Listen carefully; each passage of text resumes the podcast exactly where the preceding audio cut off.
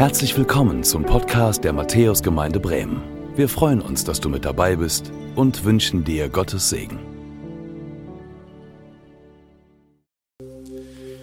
Ja, danke schön, dass ihr uns mit reingenommen habt in dieses Lob Gottes, ein kraftvolles Lob Gottes für einen kraftvollen Herrn, an den wir glauben, mit dem wir unterwegs sind. Und ich wünsche dir, dass du, wenn du Gottesdienst besuchst, auch wie diesen Gottesdienst, diese Begegnung mit diesem Herrn hast und dass du die Kraft und die Hilfe bekommst, die du brauchst für dein Leben, für deine Herausforderung. Gnade sei mit euch und Friede von dem, der da ist, der da war und der da kommt, Jesus Christus, unser Herr. Amen. Ja, wie kann ich mutig sein? Wie kann ich zu meinen Überzeugungen, die ich habe, stehen? Das ist so eine Frage, die uns jetzt beschäftigen wird in dieser Predigt. Wir sind ja in dieser Reihe, wo wir alttestamentlichen Glaubenshelden, Glaubenheldinnen quasi über die Schulter gucken. Wir haben angefangen bei Noah, es gab Mose, es gab Miriam, es gab verschiedene Personen und jetzt heute eine Frau, die außerordentlich mutig und überzeugt war und die etwas Wunderbares erlebte und etwas Wunderbares tat. Und ich habe mich gefragt, als ich ihre Geschichte so wieder gelesen habe, in der Vorbereitung auch auf die Predigt heute, wie konnte sie so mutig sein? Wie hat die das geschafft? Warum fällt mir das manchmal schwer, so mutig zu sein? Warum konnte sie so für Überzeugungen einstehen, die sie hatte? Warum fällt es mir manchmal so schwer? Und wir wollen darüber mal ein bisschen nachdenken. Es geht um die Person, um diese Frau Esther. Ich weiß nicht, ob du Esther kennst. Esther, eine Frau aus diesem alten Bund, aus dem Alten Testament, taucht gar nicht so viel auf in der Bibel, aber ein ganzes Buch ist ihr gewidmet, nämlich das Buch Esther. Und wenn es schon ein biblisches Buch gibt, was diese Geschichte von Esther beschreibt, dann ist es gut, wenn wir mal schauen, wie hat sie es eigentlich gemacht? Was für eine Frau war sie? Wie war sie unterwegs? Mutig und mit Überzeugung. Auch wir können Mut gebrauchen, auch wir können Überzeugung einsetzen und brauchen das. Mut für das Gute, Mut für die Sache Jesu, Mut für das einzustehen, was, was unsere Maßstäbe, unsere Werte sind, wofür wir, le- wofür wir leben, was uns ausmacht. Ist das nicht so? Da sind wir auch herausgefordert. Es gibt so viel Ungerechtigkeit in dieser Welt. Und vielleicht kennst du das auch, Ungerechtigkeit, mit der du dich auseinandersetzen musst. Was du ungerecht erlebst, ungerecht empfindest. So wie das für Esther war. Bosheit der Menschen. Ja, die Welt ist nicht unbedingt gut, nur weil die Sonne scheint oder weil wir das gerne wollen. Sondern wir erleben auch immer wieder, dass Menschen, böse Menschen, Menschen mit einem bösen Herz, Böses wollen und Böses tun. Und das kann ganz schön wehtun. Auch wir haben Werte, für die wir einstehen sollten in einer Zeit, wo, wo bestimmte Werte immer weniger Bedeutung haben oder es nachher überhaupt keine Werte mehr gibt, jedenfalls nicht in der Weise, wie sie mit dem Willen Gottes übereinstimmen. Ich meine, es ist ja nicht nur so, in Ländern, wo Christen verfolgt werden, um ihres Glaubens willen. Wir hatten diese Woche nicht nur den Internationalen Tag der Frau, sondern wir haben heute den Tag der verfolgten Christen. Weltweiter Gebetstag für die verfolgten Christen. Wie viele Christen leiden um ihres Glaubens willen, weil sie sich nicht nur Christen nennen, sondern an Jesus glauben, weil sie beten, weil sie in eine Gemeinde gehen und, und haben richtig Druck, müssen richtig fürchten um ihr Leben. So wie wir das hören werden, auch bei Esther. Wie gehen die damit um? Ich meine, wir haben ja schon manchmal nasse Füße, wenn jemand mal lacht über unseren Glauben. Aber wir, wir haben auch einzustehen für unsere Überzeugung. Und das ist eine Frage, die wir kennen. Auch, auch in dieser ganzen Corona-Pandemie, in diesem ganzen Auf und Ab, wo es auch so viel Ungereimtheiten, so viel Lug und Trug gibt, weil es so viel Spaltung auch gibt und so viel gegeneinander statt miteinander. Wir haben uns zu bewähren, wir haben unseren Weg zu gehen. Ukraine, was geht da ab? Was passiert da? Und wir fragen uns, wie kann das angehen? So viel Bosheit, so viel Menschenverachtung, so viel Lug und Trug, so viel Ungerechtigkeit. Das ist doch nicht, wieso lässt du das zu, Gott? Und wir fragen so, vielleicht kommen wir auch in eine Krise und sagen, das kann doch nicht angehen. Gott, warum greifst du nicht ein? Fragen, die wir haben, die, die jetzt hierher kommen, vielleicht auch jetzt heute hier unter uns sind oder bei euch zu Hause aufgenommen wurden, die jetzt zuschauen vielleicht und geflohen sind. Wie krass ist das, wenn man nicht mehr weiß, wann kommt man wieder zurück? Kommt man überhaupt wieder zurück? Was wird sein? Und, und, und so viel andere Dinge auch, die ihr alle persönlich kennt. Ich meine, die Latte ist voll und ich möchte euch heute mit hineinnehmen, jetzt wirklich nicht so sehr in dieser seelsorgerlichen Hinsicht, oh wie schlimm und wie schwer ist das und so, sondern ich möchte euch einmal zeigen, wie eine Frau, nämlich Esther, umgeht mit den Dingen in ihrem Leben und wie sie mutig und überzeugt vorangeht. Und ich lese euch einmal einen Text vor aus diesem Esther-Buch, Kapitel fünf, die Verse eins bis drei und ich bitte euch, wer kann und gesund ist, noch einmal kurz dazu aufzustehen. Da heißt es, und es geschah am dritten Tag, da legte Esther ihre königliche Kleidung an und trat in den inneren Hof am Haus des Königs, dem Haus des Königs gegenüber, während der König auf seinem königlichen Thron im königlichen Haus saß. Also das war so dicht an dicht, gegenüber dem Eingang zum Haus. Als nun der König die Königin Esther im Hof stehen sah, fand sie Gnade vor seinen Augen. Und der König streckte das goldene Zepter, das in seiner Hand war, Esther entgegen. Da trat Esther herzu, rührte die Spitze des Zepters an und da sprach der König zu ihr, was hast du, Königin Esther, und was begehrst du? Es soll dir gegeben werden und wäre es auch die Hälfte des Königreichs. Ich bete. Ja, lieber Herr, so nimm du uns mit in dieser Lebensgeschichte von Esther, die so mutig und ein so überzeugtes Herz hatte. Und lass uns daraus etwas lernen. Lass uns lernen, wie auch wir mutig sein können, wie auch wir mit Überzeugung leben können, damit auch unser Leben etwas bewirkt, was von Wert ist. Du kannst das schenken. Und wir schauen und wollen ganz bewusst dieser Person Esther heute einmal über die Schulter schauen. Und ich bitte dich, dass jeder von uns das sieht, wenn er über die Schulter schaut, was er oder was sie braucht. Dass wir das mitnehmen können, was du für uns bereithältst.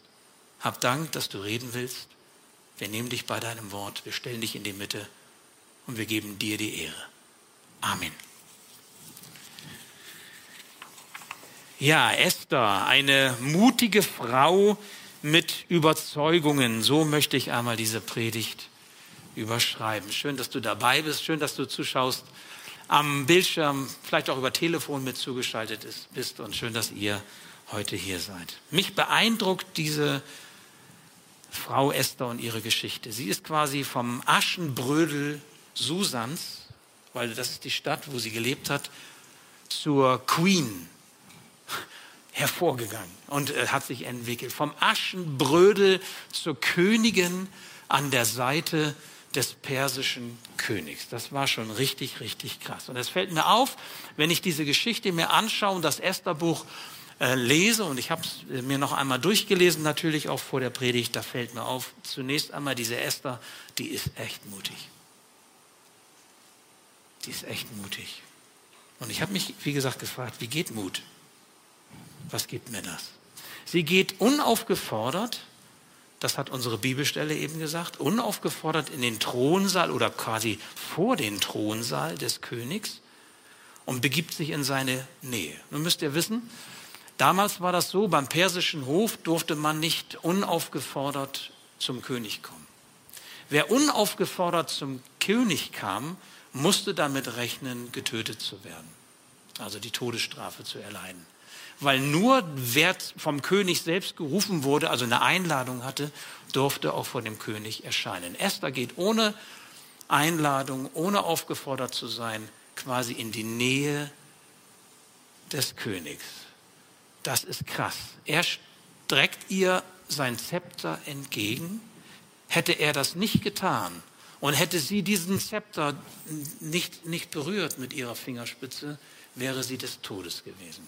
Das war damals das Gesetz. Das war kein Spiel, das war bitterer Ernst. Und ich bin überzeugt davon, dass Esther wusste, was hier auf dem Spiel steht. Und dass Esther wusste, was sie hier tat. Dieses Vorhaben war ihr deutlich. Es ging um ihr Leben und es ging um das Leben ihres hebräischen Volkes. Und sie setzte alles auf diese Karte. Das ist eine fifty-fifty Chance. So oder so. Was anderes gab es nicht. Und sie wagte es. Was ist die Situation? Wir befinden uns im fünften vorchristlichen Jahrhundert und das Volk Israel ist, oder ein Teil des Volkes Israels ist quasi in der, im Exil, man könnte sagen so eine Art Gefangenschaft, deportiert worden, ganz weit weg in den Osten, in die persische Zentrale, wo eben auch der persische König residierte, fern von der Heimat. Und zu denen, die da nun deportiert waren, gehörte auch diese junge Frau Esther. Esther hatte keine Eltern mehr. Und ihr Onkel, das war der Bruder ihrer Mutter, nahm sie auf, quasi als Pflegekind. Und er behandelte sie wie sein eigenes Kind und sie behandelte ihn wie ihren Vater. Es blieb ihr auch nicht viel mehr. So ganz allein, so ganz weit weg, in der Fremde, fern von all den Traditionen, fern von all dem, was man liebgewonnen hat und geschätzt hat. Irgendwie muss man, wenn man Flüchtling ist, ja, sich an irgendetwas klammern, was einem Sicherheit, Geborgenheit und vielleicht auch Erinnerung an das Alte gibt. Und so war Mordechai, der Onkel, quasi so der, der ihr Wärme und Trost gab. König Xerxes der Erste war der Chef von das Ganze. Xerxes, der auch Ahasveros genannt wurde, war der mächtigste Mann der damaligen Welt. Er hatte hundertsiebenundzwanzig Länder und Nationen seinem Reich einverleibt. Aha. Es gab damals schon so Machtdespoten, denen ein großes Reich nicht reichte, sondern die der Meinung waren, auch was da noch drumherum ist, das gehört zu mir. Und das nehme ich mir, weil ich die Macht habe. So wie wir das jetzt gerade erleben, auch in der Ukraine. Nichts Neues unter der Sonne. Dieser König, dessen Namen Xerxes bedeutet, herrschend über Heiden, auch schon, der Name ist Programm, herrschend über Heiden, das heißt, ich bin der Boss, ich habe das Sagen und ich verschluck einfach die anderen. Ich bin der Herrscher über all die anderen, die vielleicht an was anderes glauben, anders unterwegs sind, spielt keine Rolle. Ich entscheide das. Herrscher über Heiden. Er selbst hat sich genannt König der Könige. König der Könige, da ist keiner mehr drüber. Da ist keine Luft mehr nach oben, sondern ich bin schon oben. Wo ich bin, ist oben und da gibt es nichts drüber. Das war Xerxes der Erste. Sein Reich war von Ägypten, sogar noch Libyen, ein Teil noch weiter westlich, Griechenland bis hin nach Indien zum Fluss Indus. Das war sein Riesenreich. Nichts Größeres, nichts Stärkeres gab es damals. Eine enorme Größe. Seiner Seiner Macht, die er damals hatte, entsprachen auch seine, seine Bauten, seine monumentalen Kolossalbauten. Der hat riesig gebaut. Ja, ich will nicht sagen, wenn du ein großes Auto fährst, dass du auch irgendwie Machtstreben hast oder so, ja, aber manchmal sagt man das ja irgendwie so, ne? Also, naja, ich will das jetzt nicht irgendwie, aber es spiegelt sich ja etwas wider. Ja, so war es bei ihm. Er hat monumental gebaut, weil er sich für groß hielt und der Meinung war, das muss ich auch ausdrücken in dem, was ich baue, so, ja? Was ich fahre, was ich so tue. Er hat aber auch viele kulturelle Errungenschaften zutage gebracht. Auch das war stark. Das geht ja oft einher. Und doch ist dieser Xerxes nur ein König der Menschen. Er ist letztendlich nur ein Mensch wie du und ich. Das ist mit allen Machthabern so, auch heute. Die sehen, wenn sie nichts anhaben, auch nicht anders aus als du nicht. Wir sitzen letztendlich im selben Boot auf dieser Erde. Xerxes war ein König der Menschen, einer von vielem vor ihm und von vielem nach ihm. Xerxes wird früher oder später vergessen sein. Wir würden heute wahrscheinlich nicht darüber reden, wenn wir nicht über Esther reden würden. Xerxes ist ein Mann, der eine Zeit hatte und als die Zeit vorbei war, war er vorbei. Ein Mann, der sich zu verantworten hat vor der Autorität Gottes im Blick auf das, was er getan hat. Ich möchte das euch einfach auch nochmal deutlich machen. Gott steht über den Menschen. Gott steht über den Machthabern. Er sieht ins Herz. Er weiß um die Gedanken, die wir haben. Er weiß um unser Trachten des Herzens, wie es heißt. Er weiß um das, was wir tun. Und das gilt auch für die Machthaber dieser Welt. Niemand kann sich verstecken vor Gott. Und alle werden wir irgendwann einmal in Verantwortung treten müssen vor Gott. Wir alle, aber eben auch die Machthaber dieser Welt. Das ist nicht anders. Das gilt allen, allen Menschen. Und über diesen ewigen, allmächtigen Gott, der Richter über uns alle ist, sagt der Prophet Daniel, der kurz vor Esther gelebt hat, als das persische Reich noch das babylonische Reich mit dem großen Mann Nebukadnezar war, vielleicht habt ihr den auch schon mal gehört, das war nur kurz vorher. Dann dankte das babylonische Reich ab und es wurde das persische Reich. Und Daniel, der in diesem, kurz vor Esther in diesem babylonischen Reich wirkte, hat von Gott etwas aufs Herz gelegt bekommen als Prophet und hat es voll auf den Punkt gebracht. Hat den Nagel voll auf den Kopf getroffen. Er hat gesagt in Daniel zwei, Vers einundzwanzig, Gott ändert Zeit und Stunde, Gott setzt Könige ab und setzt Könige ein. Gott gibt den Weisen ihre Weisheit und den Verständigen ihren Verstand. Wie krass ist das denn?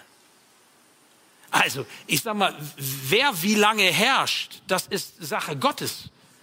Er setzt die Zeit, er setzt auch Regierung ein, ja, und das ist schwer auszuhalten, er setzt sogar Regierung ein, die totalitär wirkt. Oder er lässt das zu, nicht, dass er das Böse will. Aber Römer dreizehn macht klar, wenn wir das lesen im Neuen Testament, besser eine Regierung, die schrecklich ist, als keine Regierung, das Chaos herrscht. Da ist die Bibel auch ganz deutlich. Und dennoch müssen wir uns klar machen, Gott ist der, der im Regiment sitzt. Gott ist der, der die Zeit bestimmt, wann wer eingesetzt wird und wieder abgesetzt wird. Er setzt Könige ein und er setzt Könige ab. Ja, noch mehr. Er gibt den Weisen ihre Weisheit, Verstand den Verständigen. Das gibt es in der Bindung an Gott, wenn wir mit ihm unterwegs sind. Nicht, weil wir denken, ich bin der Könige der Könige und über mir kommt nichts mehr. Dann hast du schon verloren. Dann hast du auf die falsche Karte gesetzt. Dann hast du dich auf die Säule gestellt und erniedrigst Gott. Das geht nie gut aus. In keiner Völkergeschichte, in keiner Menschheitsgeschichte, in keiner Kulturgeschichte ist das jemals gut ausgegangen, wenn Nationen Gott vom Sockel gestoßen haben und sich selbst als Menschen auf den Sockel gestellt haben. Leider sind sich eben viele heutige Machthaber dieser Verantwortung vor Gott nicht mehr bewusst. Leider. Das zeigt ja der Ukraine-Krieg. Eine Geschichte von Lügen, wie auch immer, eine Geschichte von Ungerechtigkeiten, von abgrundtiefer Bosheit, eine Geschichte von Menschenverachtung. Und wir sehen das aus einer gewissen Distanz heraus, obwohl wir ja alle nicht wissen, wie weit auch wir noch weiter damit äh, konfrontiert werden und was das für uns bedeutet. Es wird sicherlich noch was für uns bedeuten. Wahrscheinlich werden die Predigten in den nächsten Wochen und Monaten auch noch mal ein bisschen anders aussehen, vielleicht jetzt als diese an der Stelle. Aber bei dem Volk Israel, bei dem hebräischen Volk war es auch so. Eine Geschichte, die wir hier erleben in Persien, im Exil, eine Geschichte voller Intrigen, voller, voller Ungerechtigkeiten, voller Bosheit, ja, und auch voller Menschenverachtung. Und wo ist Esther? Welche Rolle spielt jetzt Esther in diesem ganzen Drama? Nun, Esther wird wegen ihrer Schönheit in den Harem des Königs geholt. Es wurden Boten ausgesandt mit dem Auftrag, sucht euch die hübschesten Frauen auf, aus, was damals so Schönheitsideal war. Keine Ahnung genau, wie das so aussah. Und dann sind diese Frauen an den Königshof geholt worden und dann gab es, können wir uns gut vorstellen, nach heutigem Verständnis ein Casting. Okay, die stehen da jetzt alle irgendwie oder sitzen da alle oder irgendwie so. wie man das sich so vorstellt oder kennt oder im Fernsehen guckt und so. Und darunter ist Esther. Nun war Esther, weil sie eine besondere, anmutige, anmutende und, und schöne äh, Gestalt, Erscheinung und Ausstrahlung hatte, war sie schon im Vorfeld auch sogar der Favorit dessen, der da nun gerade diesen Auftrag hatte. Also ich sage mal Topmodel. Ja, persisches Topmodel. Germany's Next Topmodel. Gab es damals noch nicht, schon gar nicht mit Übertragung, aber so in der Art war das. Und ähm, als nun der König draufschaute und sich die Reihe so anschaut, derer, die da präsentiert wurden, sagte er sich, wie ist es? Die ist es. Hat sich gleich irgendwie verguckt in sie und sie wurde dann tatsächlich eben als Topmodel zur neuen Königin gekürt und sie wurde auch zur Gemahlin gemacht vom König. Nun muss man wissen, die Vorgängerin von Esther, Vasti, hieß sie, ist in Ungnade gefallen, weil sie einen Fehler machte. Nämlich sie verkannte die Autorität und die Macht des Königs. Man darf weder ungefragt vor den König erscheinen. Das ist so eine Situation. Aber wenn der König ruft und man nicht kommt, ist das auch ganz klar so eine Reaktion. Und so war das bei ihr. Also der König hatte Vasti, seine vorige Gemahlin, quasi gerufen. Und sie hat gesagt, nee, komme ich nicht. Was auch immer sie jetzt für Gründe hatte und obwohl sie das Gesetz kannte, vielleicht war sie einfach in dem Moment nicht schlau genug, dumm, abgelenkt, keine Ahnung, was sie da gerade bewegt hat, stolz oder beleidigt, ich weiß es nicht, wie das dann vielleicht auch in solchen Beziehungen damals sowas ja auch gab. Jedenfalls kam sie nicht und dann wurde sie abserviert. Ganz einfach. Das ist das Gesetz der Meder und Perser. Da hat man nicht lange gefackelt, so war das damals. Und nun ist Esther an der Seite dieses Königs und auf einmal die neue Frau an seiner Seite. Das ist schon krass. Niemand weiß so richtig, woher sie kommt im Hof. Sie ist ja Jüdin. Sie kommt ja aus dem hebräischen Volk. Mordechai, der Onkel von Esther, als Vaterersatz versuchte dicht dran zu sein an seiner Pflegetochter und saß immer in der Nähe des Palastes und bekam dann eines Tages mit, wie zwei oder mehrere auch versuchten, ein Attentat zu planen auf den König. Mordechai sagte das Esther, du, da haben welche was vor, die wollen den König ans Leder. Und, und Esther sagte dem, dem König das, dass da zwei ein Attentat vorhaben. Was passierte? Man schnappte die Attentäter, sie wurden hingerichtet, aber damit war noch nicht alles aus. Denn es gibt ja immer noch mal so einen Bad Boy in solchen Geschichten, auch hier. Es gibt ja immer noch einen, der noch schlimmer ist. Es gibt immer noch einen, der das Böse quasi, ich sag mal, verkörpert. Den gab es auch in dieser Geschichte, nämlich Haman. Sorry, wenn dein Name so ähnlich ist. Damals Haman, so hieß der, als war sein Vorname. Er war der oberste Beamte am Hofe, er war die rechte Hand des Königs und tatsächlich, er hatte wirklich ein böses Herz. Und dieses böse Herz wendete sich gegen das hebräische Volk, gegen das Volk von Esther. Und er erreichte beim König ein Dekret, ein Gesetz, das besagte, dass im ganzen damaligen persischen Reich die Juden gequält, bedrängt, umgebracht, vernichtet werden durften. Auch einfach so, ohne Strafe. Nochmal, Perser und Dekret, ne? Das ist Gesetz der Meder und Perser, diesen Spruch kennt ihr. Es ist in Stein gemeißelt, man hat das damals ja dann auch in Tontafeln geschrieben und so war das. Kein König konnte sein Gesetz widerrufen. Wenn ein Gesetz, ein Dekret ausgesprochen war, dann musste selbst der König sich daran halten. No way, kein Weg raus. Und das war die Situation, die Esther jetzt hier hatte. Und nun steht sie da und sagt, was soll ich machen? Mein Volk wird vernichtet. Mein Volk geht unter. Das ist Völkermord. Das ist das, was damals schon passierte, so wie wir es heute kennen. Wenn eine Nation ausradiert wird, vernichtet wird, weil ein Despot sagt, ich will das nicht mehr. Ich meine, wir haben ja selber unsere Geschichte hier im deutschen Land, nicht, wo es um das jüdische Volk ja auch ging und ich sag mal, Millionen Juden umgebracht wurden in unserem Land und viele haben damals weggeschaut, obwohl sie gemerkt haben und gespürt haben und gewusst haben, das ist nicht in Ordnung. So war das damals.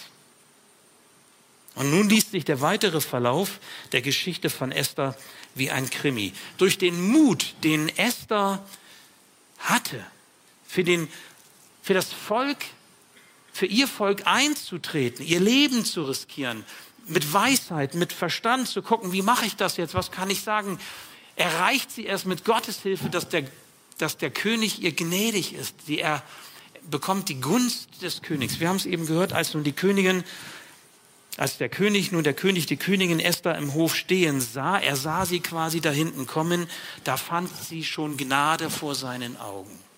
Ich weiß nicht warum, kann nicht nur an der Schönheit liegen. Ich meine, so viel Macht hat Schönheit vielleicht auch nicht. Oder vielleicht doch, ich weiß es nicht.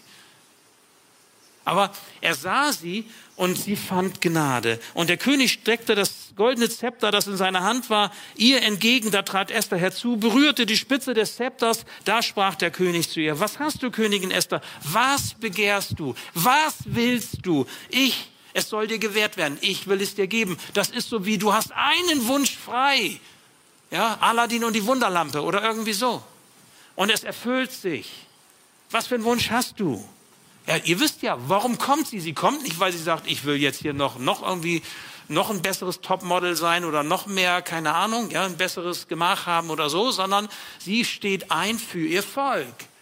Sie möchte, dass dieses De- Dekret irgendwie nicht in Erfüllung, sie möchte, dass das Volk nicht vernichtet wird.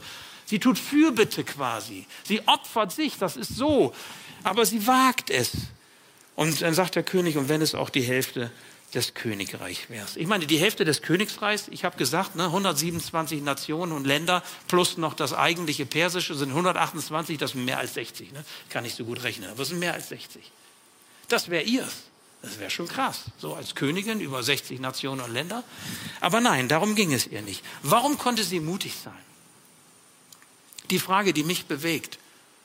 Und ich glaube, es liegt daran, dass sie Gott an ihrer Seite hatte. Sie wusste, sie kämpft für eine gute Sache und sie wusste, sie kämpft im Auftrag Gottes mit Gott an der Seite. Ich glaube, ein Mensch kann mutig sein, wenn er weiß, ich gehe da jetzt nicht so meine eigenen Wege, ich mache nicht mein eigenes Ding, sondern ich habe Gott an meiner Seite. Das, was ich jetzt tue, Gott geht mit. Den Weg, den ich jetzt einschlage, das Wagnis, was ich jetzt, ein, was ich jetzt angehe, Gott geht mit. Es ist nicht mein Ding, es ist letztendlich sein Ding. Und ich nehme ihn bei seinem Wort. Es ist Gottes Volk, es ist Gottes aus, auserwähltes Volk, es ist Gottes Augapfel. Und Gott hat gesagt, ich werde meinen Augapfel schützen, ich werde zu meinem Volk stehen. Herr, nun tu es bitte. Und lass es gelingen, nicht meinetwegen, sondern deinetwegen. Zu deiner Ehre und zum Heil deines Volkes. Das war ihre Haltung. Gott sorgt dafür, dass die Lügen kürzere Beine haben als die Wahrheit. Ihr kennt diesen Spruch, ne? Lügen haben kur- kurze Beine. Und so war das damals. Die Lügen hatten kürzere Beine. Gott hat dafür gesorgt, dass das so ist. Hamans Intrige gegen die Juden wird aufgedeckt. Die Juden bekommen das Recht, man konnte das Gesetz ja nicht wieder zurückdrehen, die Juden bekamen das Recht, sich zu verteidigen. Das heißt, nun wurden die Juden nicht irgendwie bestraft, wenn sie sich verteidigten, sondern wenn da jemand kam und wollte quasi die jüdische Nachbarschaft vernichten, dann hatten die Juden jetzt das Recht, Auge um Auge, Zahn um Zahn, sich zu wehren. Und interessant, die Geschichte zeigt, so ist es beschrieben, sie gingen meist oder in der Regel als Sieger hervor. Das jüdische Volk ging als Sieger hervor. Am Ende wird Haman hingerichtet. Ja, noch ein Sprichwort, wer anderen eine Grube gräbt, fällt selbst hinein. Haman wird hingerichtet. Mordechai, der Onkel von Esther, der nimmt quasi seinen ehrenvollen Platz ein an der rechten Seite des Königs. Und seitdem feiern die Juden, seit diesem schicksalshaften Befreiungsschlag, seit, seit diesem Sieg Gottes über die persischen Bedrücker, feiern die Juden ihr Purimfest. Und ich möchte euch mal kurz sagen, was bei diesem Purimfest wichtig ist, weil ich finde, das ist so eine Ermutigung für uns, dass wir vielleicht auch die Taten Gottes in unserem Leben feiern. Wo man nicht mehr feiert die Siege, da geht auch was verloren.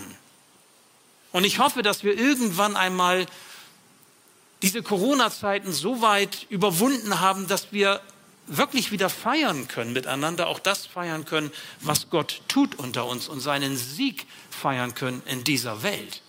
Spätestens dann wird das sein, wenn wir mal bei ihm sein werden. Aber das ist ja vielleicht noch ein bisschen, ich weiß nicht. Aber auch jetzt schon dürfen wir feiern. Was waren so diese sieben Pflichten, die die Juden beim Purimfest einhalten sollten? Ich nenne sie euch einmal in der Reihenfolge und dann sage ich nochmal. Wichtig ist, sie mussten das Esther-Buch lesen beim Purimfest. Also aufschlagen, lesen, aufschlagen die Bibel, lesen. Sie sollten ähm, Geschenke ihren Freunden machen, und zwar Speisegeschenken, Geschenke, also ich sag mal, wir würden heute sagen, Kuchen backen, Essen kochen und vorbeibringen. Sie sollten den Armen Geschenke bringen, auch das war wichtig. Die, die nicht die Möglichkeit hatten, mitzuwirken in der Weise, die sollten dann teilhaben dürfen. Sie sollten die Tora lesen, also das, die Gebote des Mose, was Gottes Wille ist. Sie sollten bestimmte Gebete beten. Sie sollten Festmahlzeiten mit Freude feiern. Und das Letzte, was sie tun sollen, das siebte, Trauerreden und Fasten ist verboten gewesen. Kein Fasten und keine Trauerreden während des Purimfestes. Ich finde das krass. Da wird man quasi zur Freude aufgefordert. So nach dem Motto, jetzt hör mal auf mit dem Jammern und hör mal auf mit dem Klagen und jetzt hör sogar mal auf mit dem Fasten und jetzt feierst du mal, was Gott in deinem Leben getan hat. Und das feierst du nicht alleine, sondern du lädst deine Freunde mit ein zum Essen und du nimmst sogar noch jemanden dazu, der sich das nicht leisten kann und machst auch noch Geschenke. Das ist wie Weihnachten, aber außerhalb von Weihnachten und noch viel schöner. Das ist das Purimfest. In Erinnerung daran, was Gott getan hat, fand ich nochmal einen guten Tipp für das Feiern der Taten Gottes in unserem Leben. Kannst du nochmal mitnehmen, vielleicht nochmal drüber nachdenken. Also Esther ist mutig, aber warum ist sie mutig? Klar, Gott ist in ihrer Nähe, habe ich gesagt, aber es ist noch was anderes. Esther hat Überzeugungen. Esther hat Überzeugungen, für die sie einsteht. Ich weiß nicht, hast du Überzeugungen, für die du bereit bist zu kämpfen? Hast du Überzeugungen, die dich stark machen, auch gegen den Strom zu schwimmen, statt mit dem Strom?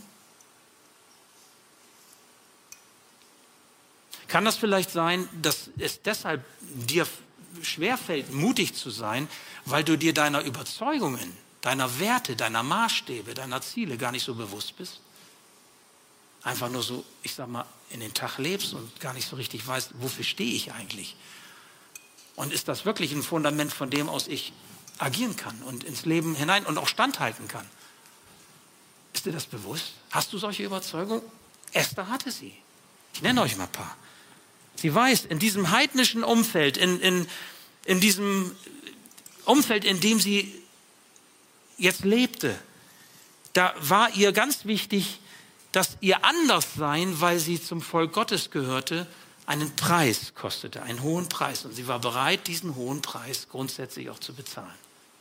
Ist dir eigentlich klar, dass wenn du ein, ein Gotteskind bist, ist es dir klar, wenn du ein Jesus-Nachfolger, eine Jesus-Nachfolgerin bist, dass es dich etwas kosten kann? Und bist du bereit, diesen Preis zu zahlen? Oder knickst du ein, wenn es schwierig wird, wenn andere auf dich zeigen oder, oder wenn es eben was kostet und, und passt dich an und verleugnest deinen Glauben, deinen Herrn? Deine Zugehörigkeit. Das war unvorstellbar für Esther. Esther konnte nicht sagen, ich gehöre nicht zu denen. Ich bin jemand ganz anderes und wechselt ihre Identität wie wir die Unterwäsche. Das konnte sie nicht. Sie hatte ihre Überzeugung. Sie steht zum Volk Gottes. Sie steht zu ihrer, zu ihrer Abstammung. Sie passt sich da nicht einfach an. Sie verleugnet nicht ihren Glauben. Das tut sie nicht. An welchen Maßstäben, an welchen Werten Gottes solltest du festhalten, anstatt dich anzupassen? In deinem Freundeskreis. Was, was tun die Menschen um dich herum und du fragst dich, mache ich da jetzt mit oder, oder nicht? Wofür entscheide ich mich? Wo ist mein Mut gefragt? Wo sind meine Überzeugungen gefragt, wo, wo Jesus mitgeht und nicht Jesus an der Tür sagt, nee, okay, da gehst du alleine rein, nicht mit mir. Kannst du ihn mitnehmen? Nimmst du ihn mit und kannst auch mutig sein und Flagge zeigen, was deins ist und warum du das so tust. Und ein Zeugnis sein für deinen Herrn. Esther weiß, dass Gott immer noch einen Plan hat und wo vielleicht die Umstände eine ganz andere Sprache sprechen. Die kleine Esther, die, das Aschenbrödel Auf einmal ist sie, ist sie da Königin geworden, weiß gar nicht, wie es passiert, das Topmodel an der Seite des Königs und, und, und sie ist da irgendwie so reingeführt worden, so reingerutscht und, und sie könnte auch sagen, ey, was kann ich schon bewegen, was kann ich schon bewirken, das ist mir alles viel zu heiß, die ganze Situation hier. Vasti ist abgekanzelt worden, irgendwann bin ich auch vorbei, dann bin ich auch ein Kopf kürzer. Es gibt genügend Topmodels, ja? Wenn ich nicht mehr da bin, kommt eine andere. Also was, was, was soll diese Frau bewegen können? Aber sie sagte, nein, Gott hat immer noch einen Plan. Und jetzt kommt noch ein Sprichwort. Eben hatten wir die kurzen Beine der Lügen. Der Mensch denkt und Gott lenkt. Vielleicht kennst du dieses Sprichwort. Aber die Frage, die dahinter steht, ist, vertraust du in deinem Alltag der Allmacht Gottes?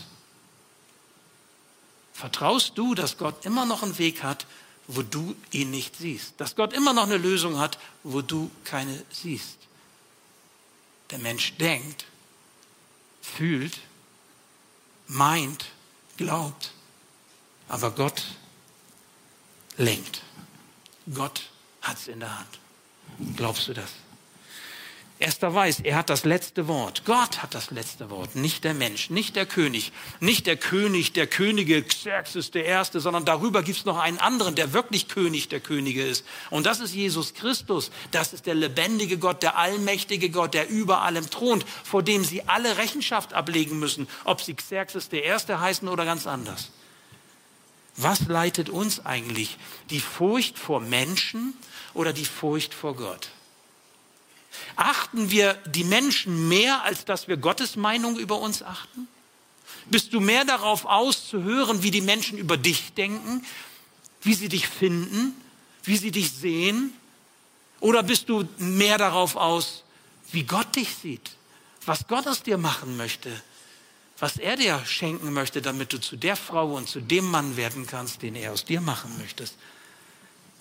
Menschenfurcht oder Gottesfurcht? Und noch eine Überzeugung, die Esther hatte. Esther steht hinter den Ereignissen, äh, oder sie sieht hinter den, so muss ich sagen, sie sieht hinter den Ereignissen die Hand, die unsichtbare Hand Gottes. Sie weiß, das, was vor Augen passiert, was ich sehe, ist nicht das, was im Hintergrund passiert. Hinter dem Vorhang ist Gott am Wirken. Da gibt es so etwas wie Vorsehung. Da gibt es so etwas wie einen Plan Gottes.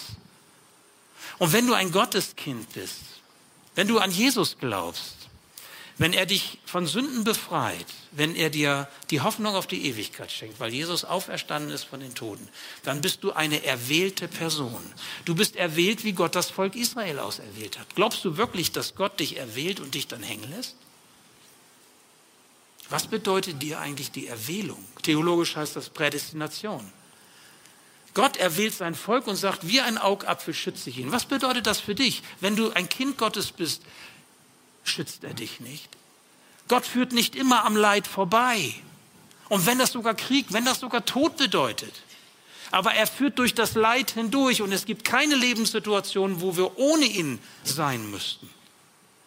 Es gibt keine Garantie auf irgendwie schöne Leben in dieser Welt, auch für die, die zu, zu Jesus gehören. Nicht, nein. Aber die Verheißung, in der Welt habt ihr Angst, aber ich habe die Welt überwunden. Seid getrost, seid getrost. Und ob du schon wanderst durchs finstere Tal, ich bin dennoch bei dir, ich lass dich nicht alleine. Die Bibel ist voll mit solchen Verheißungen. Das ist das, was Gott uns verspricht. Gegen diesen Augenschein zu glauben. Denk noch mal einmal darüber nach. Nimm das als Gedanke mit. Bist du erwählt? Was bedeutet das für dich? Da hast du noch nie darüber nachgedacht, aber Gott steht zu dir. Und weil Esther so mutig ist, weil sie Gott an ihrer Seite weiß, weil sie ihre Überzeugungen hat, für die sie bereit ist, sogar ihr Leben zu lassen, nicht nur für sich, sondern auch für die anderen, dadurch tut sie etwas, was von Wert ist. Und das ist das Letzte zum Schluss, von Wert. Menschen, die mutig für ihre guten Werke und Überzeugungen einstehen, die bereit sind, auch gegen den Strom zu schwimmen, werden oft genug erleben, dass sie etwas Wertvolles tun. Wenn ich mich erinnere, wenn Menschen zu mir kommen und sagen, ich bin irgendwie nicht so ganz glücklich mit dem, was ich tue, mit dem, was ich bin, dann kommt ganz oft so diese Formulierung, und irgendwie möchte ich etwas tun, was von Wert ist, was irgendwie eine Bedeutung hat in dieser Welt. Vielleicht kennst du das. Vielleicht hast du einen Beruf, wo du sagst, ich habe jetzt eine Tätigkeit, ey, die, die erfüllt mich eigentlich gar nicht so wirklich. Klar, es könnte ja auch sein, dass was anderes für dich eher dran ist, das kann ich ja jetzt von hier oben nicht sagen. Aber trotzdem nochmal zu überlegen, was macht dich wertvoll in dem, was du tust und wo du bist, in deiner Aufgabe. Vielleicht hast du gar keinen Beruf, vielleicht bist du, ich sag mal, Mutter, bist du äh, Erziehende, bist du äh, vielleicht auch älter, Großmutter schon und, äh, oder du hast, bist vielleicht krank, kannst bestimmte berufliche Tätigkeiten nicht ausführen, musstest deinen Beruf ausgeben und du fragst dich, was ist da noch wertvoll an dem, was ich tue? Ich möchte dir sagen, du kannst da, wo du bist, mutig sein. Wenn du dich von Gott weisen lässt, wenn du bereit bist, für das einzustehen, mit deiner Überzeugung, die, die du hast, Werte und Maßstäbe, die du aus der Beziehung zu Gott entwickelst in deinem Herzen, dafür einzustehen, da, wo du bist. Wenn du zum Beispiel Mutter bist und du sagst, ich bin nur Mutter, was für einen Einfluss hast du im Blick auf deine Kinder?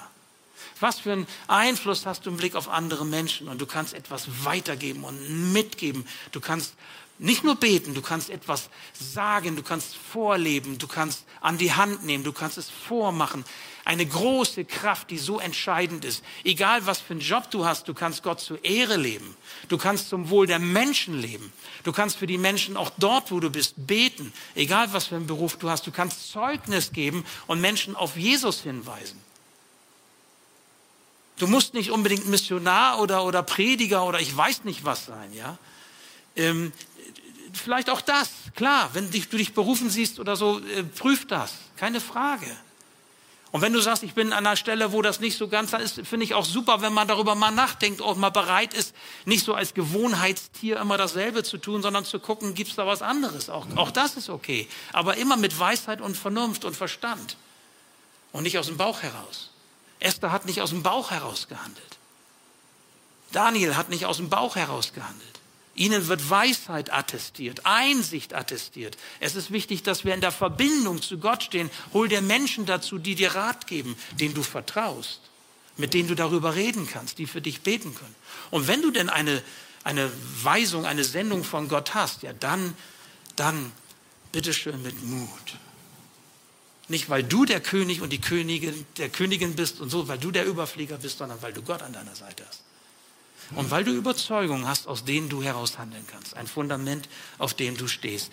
Das ist etwas, was Esther uns hier mitgeben möchte. Sie war mutig, weil sie Gott bei sich wusste und weil sie zur rechten Zeit das Rechte tat. Das hat Gott ihr gezeigt.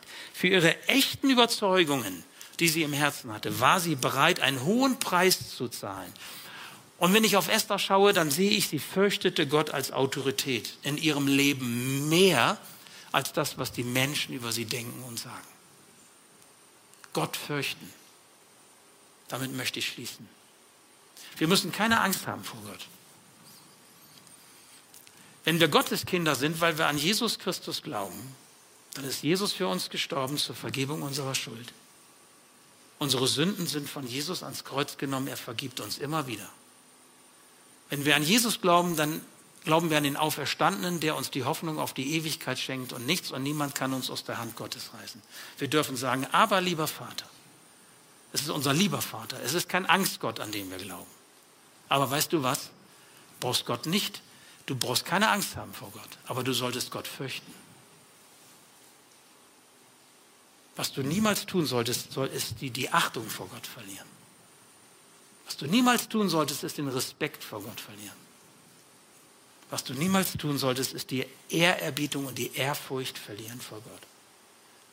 Weil sonst stehst du auch in der Gefahr, vielleicht im Kleinen und dann irgendwann auch im Großen, dass du dich auf die Säule stellst und Gott von der Säule nimmst. Und dann bist du der König der Könige. Dann bist du Xerxes der Zweite. Und wenn du eine Frau bist, weiß nicht, wie die weibliche Form von Xerxes ist. Xerxa oder so, egal. Dann stellst du dich auf die Säule.